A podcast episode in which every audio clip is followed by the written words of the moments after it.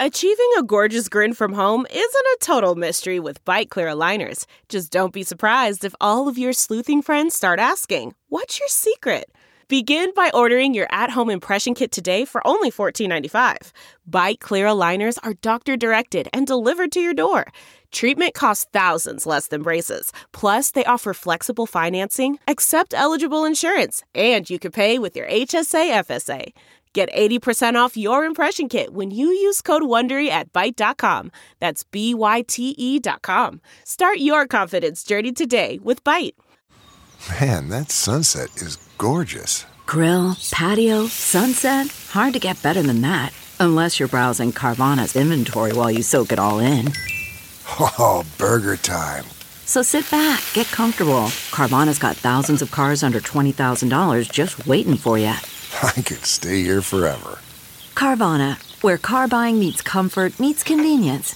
Download the app or visit Carvana.com today. The following podcast is a Dear Media production. From the offices of Create and Cultivate, I'm Jacqueline Johnson, and this is Work Party, a podcast for women who are redefining the meaning of work on their own terms. This season, we're bringing in leading female powerhouses to take a deep dive into the topics that matter most to you technology, money, marketing, entrepreneurship you name it, we're covering it all. Tune in every Wednesday for career, real talk, and BS free advice from the best in the biz. Ready to create and cultivate the career of your dreams?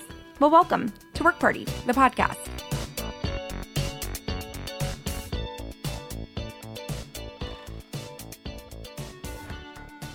Taking risks is scary, but if you ever want to be a successful entrepreneur, you have to get comfortable with it.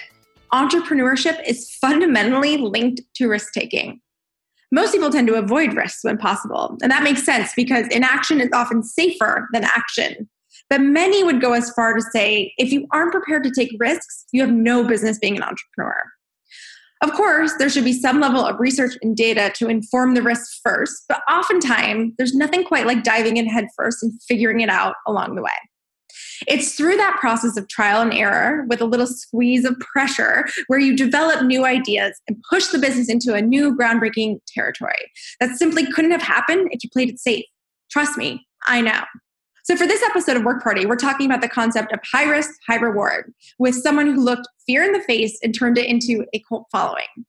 Since 2011, Kim Malek has become known as an industry leader, innovator, and disruptor for her game changing business, Salt and Straw Ice Cream. Yeah, I think you've heard of it. From a humble ice cream cart in Portland, Oregon, Kim had grown the company from the ground up with the 20 scoop shops across the country, and not to mention long lines on the street outside every single store. It's no wonder she was featured on Inc. magazine's 100 female founder list of entrepreneurs. We talked to Kim about taking risks and why it's integral to her success and her best selling flavors, and how you can incorporate risk into your business strategy too. So let's get right into it. So, today we're going to talk about risk but to do that, we have to start at the beginning where most of the risks begin. Um, before the idea for Salt and Straw, you were working in various roles from the director of Frappuccino at Starbucks Coffee to Yahoo and Adidas. So clearly a corporate track. Can you talk to us through your career before Salt and Straw and how you prepared for the role you have now? Oh yeah, yeah. You've done some research about me. and, you know, I, I ended up having a career with few different corporations, but I started straight out of college working for Starbucks when there were only 30 stores.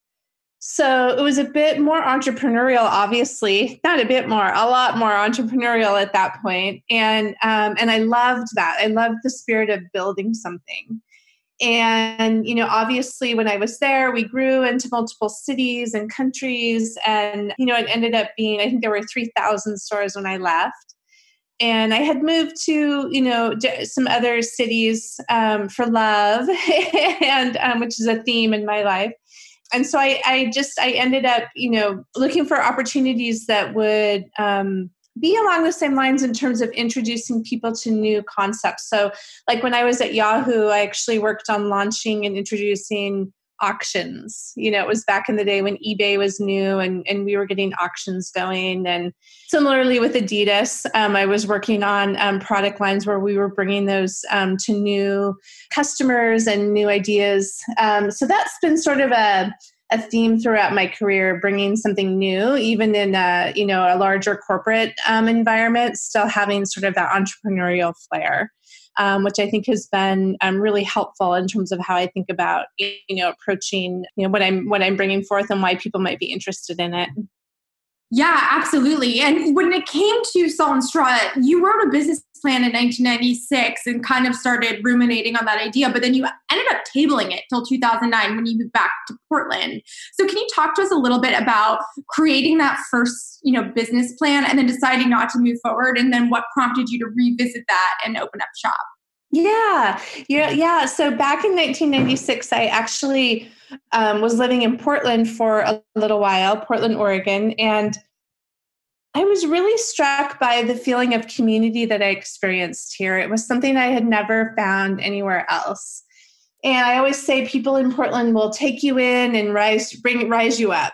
Um, and you know there aren't a lot of big corporations here. We only have really one Fortune 500 company, which is Nike, and so it's very you know artisan driven and you know people are kind of creating their own thing around here a lot and um, after experiencing that sense of community for some reason i could see really really clearly that an ice cream shop would be a good way to reflect that and I always thought it would be a good place to run into your neighbors and spend time with friends and family. And, you know, ice cream is just, it's all good. It's a pleasurable experience and brings happiness and joy. And, and so I thought it would epitomize this feeling of community. And that was the inspiration for working on this business plan.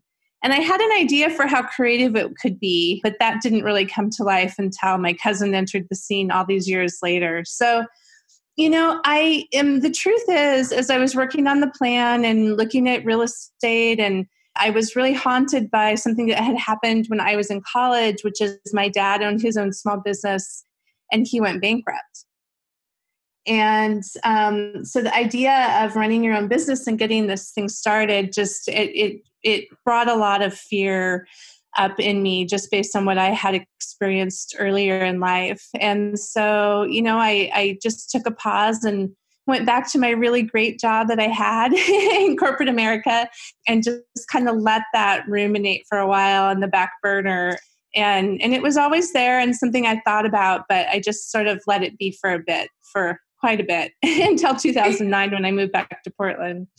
Yeah, I, I, mean, I totally get that. My parents are both entrepreneurs and own their own business, and I, I, I am an entrepreneur and own my own business. But I, I saw some of the hardships they went through, and can imagine how it would affect, you know, where you were at and what you wanted to do moving forward. And I love Portland so much. I lived in Portland for four months, like over a summer, and had the best time. So I totally get what you're saying um, uh-huh. about the whole vibe. It's it's awesome. So why ice cream? I mean, you talked a little bit about, you know, the ice cream shopping, the social center, but did you know anything about food and like, you know, flavors and like that whole side of the business? Yeah, I mean, you know, you mentioned that I worked on Frappuccino when I was at Starbucks and you know, when I was there, we were introducing, you know, different and new foods and um, and flavored drinks for the first time. I worked on the tea business for a while, and so I always just had so much fun trying to figure out you know what flavors and, and new things people would find you know interesting and compelling and um, spark to. Uh, and i had a feeling that ice cream could have that same level of creativity and just capture people's attention and imagination. And um, so uh, you know th- there was that part of it but in all honesty it was really more about this vision of these stores and just seeing you know knowing my customers and my team and just really clearly seeing um, people you know spending many good times there. That that was the inspiration for me. Yeah and the stores are really beautiful and the whole brand is really gorgeous. Hey everyone. Let's take a pause from today's episode to talk about linkedin learning our professional lives are looking a lot different these days, and LinkedIn Learning wants to provide you with the skills to keep things moving and propel your career forward. They offer over 16,000 courses taught by industry experts. You can learn how to perfect your work from home habits, build a strong entrepreneurial foundation, be a resilient leader, and so much more. Here's a sneak peek of one of the LinkedIn Learning classes that resonated with me. It's called Creative Collaboration. Take a listen. Here's the problem When we feel like we're supposed to be the super creative person who effortlessly generates great ideas, then we won't go out and ask for help when we're stumped. And we'll be hesitant to share ideas with others for fear that our ideas will be stolen. Here's the thing working in teams and generating and executing upon ideas together is one of the skills that we need the most right now. So keep learning new skills so you're ready for any moment that comes your way. And try one month free at linkedinlearning.com slash workparty. That's one month free at linkedinlearning.com slash workparty. Bye. Can you tell me a little bit about how you came up with the name and like the concept and, and also the introduction of your cousin coming into the mix and why that partnership is really what escalated and kind of, you know, um, helped the business take off? Yeah. Well, the name, I actually came up with it with my um, sister-in-law and she's very creative um, we knew we were going to be making ice cream in small batches and so the name salt and straw is a nod to the way that they would make ice cream at the turn of the century when it was first introduced in the united states and anybody who's made ice cream you know with their family or grandparents um, and you churn it by hand knows that if you put rock salt in the ice, it'll churn faster and better. And so that's where the salt part of the name comes from. And then um, back in the day, they would pack ice cream on straw or hay in the barn to keep it cold. So salt and straw comes from you know that really really small batch um, artisan ice cream when it you know when it first got started. And a customer said they took a tour of Monticello and they tell the story of packing it on hay. Um, so you can fact check me on that. and then um, yeah and then we you know as we were um as i was working on this idea and my partner mike was was my partner in crime just kind of helping me on the side my life partner and Mike. my cousin Tyler uh, decided he was going to go to culinary school, and he was living up north of Seattle. And I called him and just said, "Oh, if you want to go to culinary school in Portland, you can live in my basement, and I'll help you." And he said, "Oh, what are you up to?" And he found out that I was working on this idea, and he would not let it rest until um, I agreed to have him come and help me. I mean, he started testing ideas on an ice cream maker he went and bought at the Goodwill, and he had a lot of interesting um, ideas that were that were really exciting. And I just kept going back to him and saying, "This is all great, Tyler, but I have two problems. Number one is." you don't know how to make ice cream you're not trained um, you know he had gone to business school and was studying in china before all of this came to a head. And then um, I said, the second problem is I don't want to start a small business and bring my family into it. You know, what if this all goes south and now, you know, I have you here too and bring you down with me? And he just, he finally said, you know what, Kim, I'll come and I'll just drive, I'll run errands. I just want to help. And upon arrival, he you know, was making ice cream in our kitchen, and um, it just became apparent very quickly that he has quite a natural talent. I love it. That's so fun. And that's so true about family. You know, it's, and even friends, you know, it's always scary to kind of jump into the venture together, but it sounds like you guys were both eyes wide open on this one. Um, so did you work full time while you developed Salt and Straw on the side, or did you save money and quit your job? And how did you guys finance the opening of the first store? Yeah, you know, the first store opened in 2011, which is um, a good thing for me to remember nowadays as we head into another financial downturn because, you know, 2011 was not a good time to be starting a business. And I had written um, my business plan, finished it up, dusted it off, got it all ready. And I started um, marching it around to different banks in town, thinking I would get a loan. And um, in hindsight, it's kind of funny because first of all, it was an economic downturn. It was a great recession. And then secondly, you know, I'm I'm proposing an ice cream shop in Portland, you know, with all confidence. And in looking back, I'm sure they thought I was just totally crazy. But they gave me a lot of good feedback and I got my numbers in order and I had a really good business plan out coming out of all those meetings, but I didn't get any money. And I remember one day I was sitting at my home office and I looked down at my files and I saw this file that said 401k.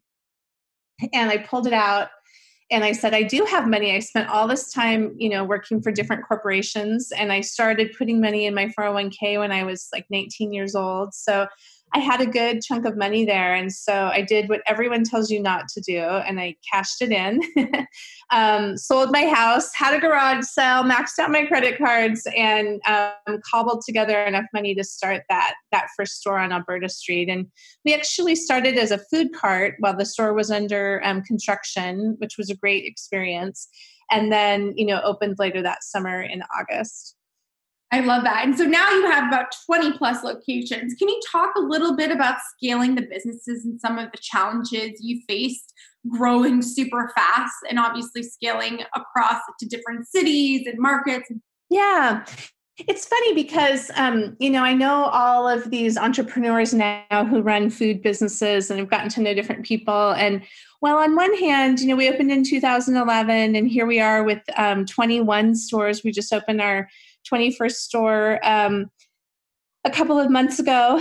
And um, on one hand, it, it does seem fast and like a big whirlwind, but on the other hand, compared to what other people have done, it also hasn't seemed fast. And you know, every city that we open in, um, we have a menu that's unique to that city. So we start over with you know recipe development and collaborations with cheesemakers and coffee roasters and farmers and chefs and bakers and and so it sort of slowed our growth in a way. I mean, we could have just made more ice cream in Portland, the same flavors we were selling in Portland, and sent them to LA or San Francisco, and people probably would have really liked them. But, you know, we felt like what was at the um, kind of genesis or soul of our company was this idea that we could use ice cream to reflect the local community. And it was building on that idea of community that really inspired me to start the company in the first place. And so for us, scaling has been pr- pretty non traditional from that perspective. And, um, you know, we opened in Los Angeles and we had a kitchen in downtown LA and people just seem to take our company on as their own in that local, you know, in those local communities. And it meant the world to us, you know, and people we were collaborating with started to collaborate with each other, like donut makers and chocolate makers. And, you know, we kept hearing folks in Los Angeles, that was our first market we opened outside of Portland. You know, people there really thought that the company had started there. And so it was it was just a, a little bit different way to go about it but it, I think it's made a big difference in terms of you know our reception and our relationship with our local communities. Yeah, definitely. Um, and I remember when the store opened here in LA, and it was crazy. There was like lines around the block. Um, so that, that, I definitely is showing that the, you come in and you don't just show up in a community. You really kind of enhance it and create really amazing partnerships along the way. So, how big is your team now, and how did you go about growing the team um, as you expanded into all these different new markets and things like that? Up until the coronavirus hit, our team was um, almost 700 strong. but, you know, right now we're a much smaller group. So that's kind of an interesting journey that we've been on. But we hope to be back to uh, almost 700 people again sometime soon. And, you know, growing the team was really, it was probably the hardest part to building this company in a way because hmm, when you're scaling a business, you need to have certain resources in place in order to do it the right way and and you know i guess be safe you know from a like resource perspective and and have all the right um, pieces in in order but at the same time you can't afford it all you know? And so having to pick you know, like what big um, position is going to be next and how do i add on the right people at the right time um, you know with hr with manufacturing with marketing. And our brand and our company was attracting you know it was we were doing really we have been doing really well we are doing really well. And so people wanted to come and work for us and i always had this philosophy like you shouldn't turn down a good person but it's such a um, tricky line to walk just to make sure that you're not overextended along the way. And not only in terms of you know affording and being able to afford these people but also just that the company can actually focus on all the things that they can bring to you. You know you got to be ready to catch that ball and actually do something with it. So scaling the team has been a big big learning over the past 10 years Yeah, I, I, mean, I couldn't agree more. And I, I totally hear you when good talent comes your way. It's like you want to be able to snatch them up, but you also have to long term kind of weigh, you know, the cost analysis of bringing on really high level, expensive talent. Um, and also keeping talent happy while you're there. So totally makes sense. And I'm sure you'll be back to 700 strong in no time. People are going to definitely need their ice cream and getting out of the house. So that is for sure. Hey, Work Party listeners, I want to take a quick break from today's episodes to let you in on one of my best kept nutrition secrets, Sakara. Now that I'm working from home full time and I'm desperate to avoid the grocery stores, I've turned to Sakara to help keep me healthy and energized with fresh and super tasty meals delivered straight to my door. Sakara's signature nutrition program brings the power of plant nutrition right to my home in the form of fresh, plant rich, ready to eat meals. Made with organic ingredients and powerful superfoods, each meal is expertly designed to boost immunity, improve energy, support gut health and digestion, and get skin glowing. From salads and granolas to savory flatbreads and fruit parfaits, their rotating menu of creative chef crafted meals make clean eating simple and delicious. My personal fave is the warming miso noodle soup. It's warm, delicious, filling, it's incredible. Sakara also accommodates multiple dietary restrictions. All of their meals are 100% plant based, gluten free, dairy free, and non GMO. It's everything you've been looking for. In addition to their delicious meals, Sakara also offers daily essentials like supplements and herbal teas to complete your wellness routine and support your overall health and vitality. To boost immunity, try their best selling daily probiotic blend or detox water drops made with pure chlorophyll.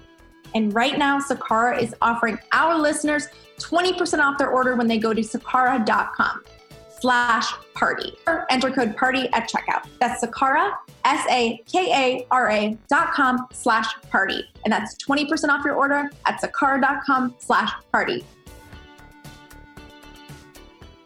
Looking back, you know, what were there any things that you wish you would have done early on or any advice you wish you would have taken looking back at the journey now?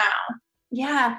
You know, um, I, I love that question about advice. And one thing that I always tell entrepreneurs is that um, my best advice is to not take advice. um, and by that, I mean, you know, I think the biggest missteps I've had are um, when I know in my heart the right thing to do, but you know, but I'm afraid to follow it. And, you know, so really bringing on the right folks who can enhance that and, and check you and give you the right information along the way to guide your decisions. But you know they get the vision for what you're doing. I think um, if i could go back in time the probably one of the top things i would do and and and one thing that i talk to folks with as they're starting their businesses is I would invest in a really, really high level financial person earlier in the company's history because you know, you feel like you're driving through a snowstorm and you can't see where you're going if you don't have a really clear picture of the financials. And if you don't have a really good partner who can interpret those from a strategic perspective and be at your side with you. It's the best you know we, now that i have that person it's i feel like i run a different company. It's the best thing you can have um, as a partner in crime uh, as you're going about this. So I, I think that's probably one thing that i would go back and do differently and then I think you know the the other thing is you know and this is all you know related to financials right now, but I was really careful about bringing on investors and took my time and got to know people over a number of years before I brought them on. And you know now when we hit these hard times, it's so clear that that was really important because uh, we're values aligned and we're making decisions you know that are best for um, our people long term anyway and our um, company for sure so you you know being in the trenches with folks that you can really trust when crisis hits because it will always hit could not be more important Absolutely. And so, when did you decide to take on investment? Like, how many years in, in, into the company? Um, and what advice do you have for entrepreneurs who are maybe starting those meetings and trying to figure out what to look for in an investment partner? Yeah, um, I didn't know anything about this world when I started. And in fact, a friend introduced me to the first uh, firm that we ended up working with. And you know, the, the fellow who started the firm showed up in Portland and we spent the day together. And I, you know, I just didn't even really know much about what he did or what this would mean, but it was kind of nice in the way because we just got to know each other on a really natural basis. And um, and what I loved about him is that like his eyes literally just sparkle with excitement for what we were doing and and just the industry as a whole, the hospitality industry. And I can remember when it came time, and we would meet from time to time over probably a two year period and just talk about how the business was doing and what I was struggling with. And he would give me ideas, and I would leave those meetings feeling really energized. And when it came time, you know, I had gotten bank loans and, you know, continued to overextend my personal finances for about four years. And um, as we decided that we were going to, you know, grow a little bit more in California, it became clearly apparent that we needed some help because I couldn't sleep at night anymore. it was too stressful to have it all on me. And so I had these conversations going over the prior years. Um, I also met with, you know, just more sort of traditional, like people always say, high vol- high value in individuals, which I think is a weird thing to say, but you know, and they probably would have taken less equity and been less formal. And as an entrepreneur, you know, there's always that battle internally, like, should I give up equity or should I bootstrap it? And I remember every time I would leave meetings with those folks, and they weren't from our industry and they were so nice, but I felt really drained. Like it took all my energy to explain what we're doing and why, and and really different from those other conversations that were really energizing. And then my third option was to continue to work with banks. And um, ay, ay, ay. you know, especially as you start to take on more risk, you know, you generally don't have a partner in the bank um, at that phase of your business growth that's going to be really flexible like you need them to be. Because like i said things will go wrong. You know build outs start to become more expensive. You don't hit a sales mark one year you know, your costs come in higher than you thought. All these things um, are, are going to happen over the years. And so to have the right partner there with you to help you figure it out and and give you some um, runway to get back on your feet is really important. And so I just decided at the end of the day to go with this firm that I'd been getting to know for, you know, a couple of years. And that's how I made the decision. And it's it's been a, a great one now, whatever six six years later, five years later, we still have a really good relationship through the good times and hard hard times. Yeah, I mean, the way you sort of feel in a room, I mean, gut feelings are guardian angels truly, and I think that's that's really important. So let's dive even deeper into risks and talk about the unique flavor combinations that you guys do. Uh, sweet potato casserole and maple pecans, bone marrow and bourbon smoked cherries, roasted strawberry with toasted white chocolate. The flavors are anything but run of the mill, um, and they're delicious. But to your point, you know, it probably was a risk to lock with some of these. Why do you think, you know, they've been so integral to your success and were you worried at first about people not liking them? Yeah, I was worried. I can remember the bone marrow and smoked cherry was one of the flavors that Tyler came up with when he was originally, you know, concepting um, recipes back in the day when he was, you know, really wanting to join me and get this going. And I remember thinking, oh gosh, I don't know if that's pushing the envelope too far. And so what we found as he and I, you know, kind of did a Vulcan mind lock and and went forth on this adventure is that you know, we never wanted to do flavors just to be weird or to cause, you know, to cause people to raise their eyebrows. We oh, we wanted to use ice cream, like I said, as a platform to tell stories. And so, in each city, um, as I mentioned, the ice creams reflect the local community. So you'll see, you know, like cherries and bone marrow. Cherries is they're a big crop here in Oregon, and we got to know cherry farmers and that's how that flavor really took forth. You know, our sea salt with caramel, Mark Bitterman, who owns the Meadow here in Portland, gave us a whole salt lesson. And um, we picked his Flor de Sal, which is a Guatemalan um, sea salt, because it perfectly accentuates the cream. So, in each city, we've met different people, and it leads us down this path of creativity and results in these interesting flavors. But it's really born out of these relationships. And then on top of that, every month we change our flavors and um, we use that as a chance to, to again tell stories. So, like in July, we typically do a whole berries menu because berries, July, it's seasonal, you know, it's, we, it's almost obligatory. But then in other months, we'll do things like we'll partner with the local fourth grade class nearest each of our stores to come up with flavors and teach them about the hospitality industry and the creative process and food science. One month we did a whole menu using um, ingredients that were going to be thrown away just to help educate people about the idea of food waste in our community so that you know we could start to figure out how we're wasting 40% of our food but people around us in our community are going hungry and we actually have enough if we repurpose it. So there's just we we think um, throughout the year each month um, can tell a different story and play a different role and that's how the flavors sort of take hold in different ways that are unexpected. So incredible. And you know how long is it from like ideation to fruition when it comes to creating a new flavor?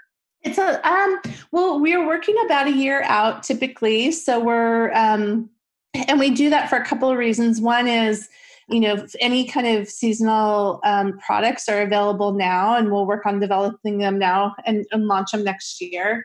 And then secondly, we're we're working with a lot of really small suppliers, and so if they're going to join forces with us, even though we're not huge, we're big enough that um, it can be hard for them. And so we want to plan it out and make sure that we you know have access to the right amount of ingredients and don't stress their supply system out too much either. So there's a few different reasons we do that.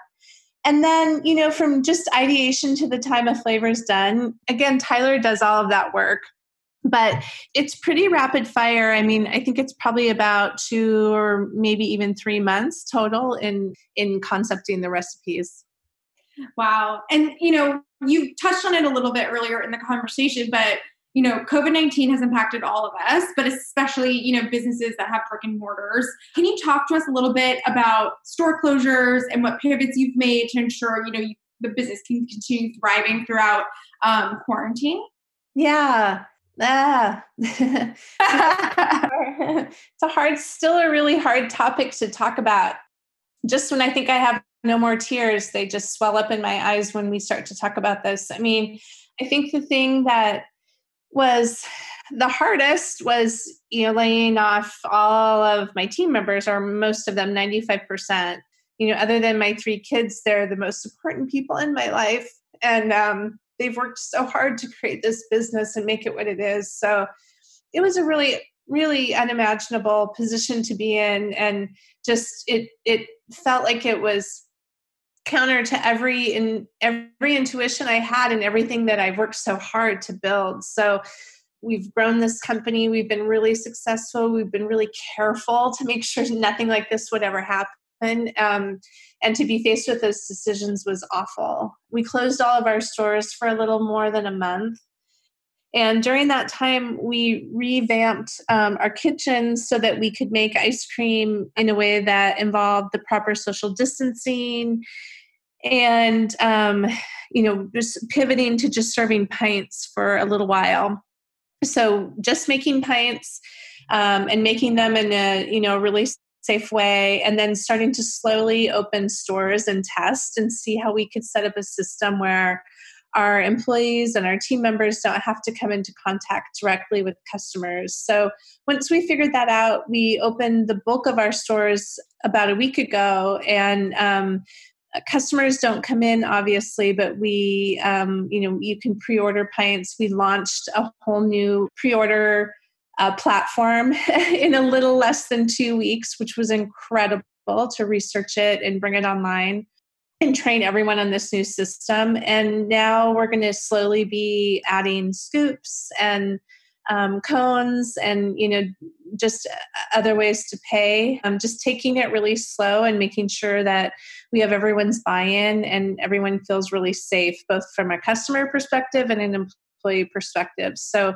yeah, it's it's reimagining everything. I mean, I know for sure that when this is all over, people want a really pleasurable experience. And, you know, the joy that ice cream brings is important. And I think these simple pleasures will be even more important. So we want to invest in the right systems and business model and, you know, reimagine how we do things in a way that's sustainable.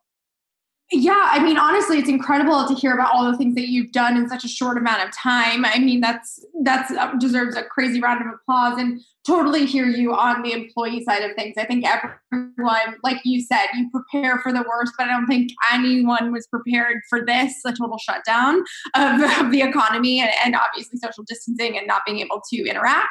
So I think, you know, everyone's doing the best they can. So I totally, I totally understand how stressful and, you know, sad it is to see things that you've worked for completely out of your control shift in like a matter of weeks. Kudos to see you on pivoting and, you know, kind of putting everything into play to kind of come out of this on the other side. So, what's the next big goal for the business, and and what exciting flavors are you guys coming up with while in quarantine? um, well, uh, so it was interesting because our company was just on the um, edge of, of getting ready to open stores in Miami um, this summer. So now we're retrenching and um, trying to figure out how we do that in the middle of you know this entire COVID blow up. And we're we're still committed to doing that. So we're you know we're working really hard to figure out how we fund it and and how we work with our team and our landlords and everybody to um, to continue to grow because you know I, I think if we're able to do that it'll be important for our company and important for our economy and important for our local communities. Um, and and so we're we're really trying to make that happen. And um, you know some people think i'm crazy in the face of what what will be another big economic downturn and who knows how we're going to be able to operate. But i think we have some ways to um, surround that business with other um, channels that we're working to bring online so that you know when we show up in miami you know we have multiple different ways that we can go about um, about mm, you know generating revenue and making sure that the company is successful. So you know we're we want to take this opportunity to continue to grow and um, we'll see what form that takes over the coming months. But from a flavor perspective, we have not launched any new sort of seasonal flavors, but we have something up our sleeve that we're hoping to launch in the next month if we can get our production kind of stabilized and keep up with the demand. So um, you'll have to watch on social media and see it'll. When you see that, then you'll know okay, they've got this. They got it under control, and now they're starting to you know really focus on more fun things along those lines. Oh, that's so exciting. I love that. Well, I'm from Florida, so um, I can say Miami will be a great market for you. Um, number one, it's always blazing hot, but yeah, it, it's that's such a great, great market. So excited for that, and I'll tell all my friends and fam to go to go get some scoops when uh, you guys open back up. Um, of course. Okay, so we're gonna wrap with some rapid fire questions. Are you ready? Hit me with it. Okay.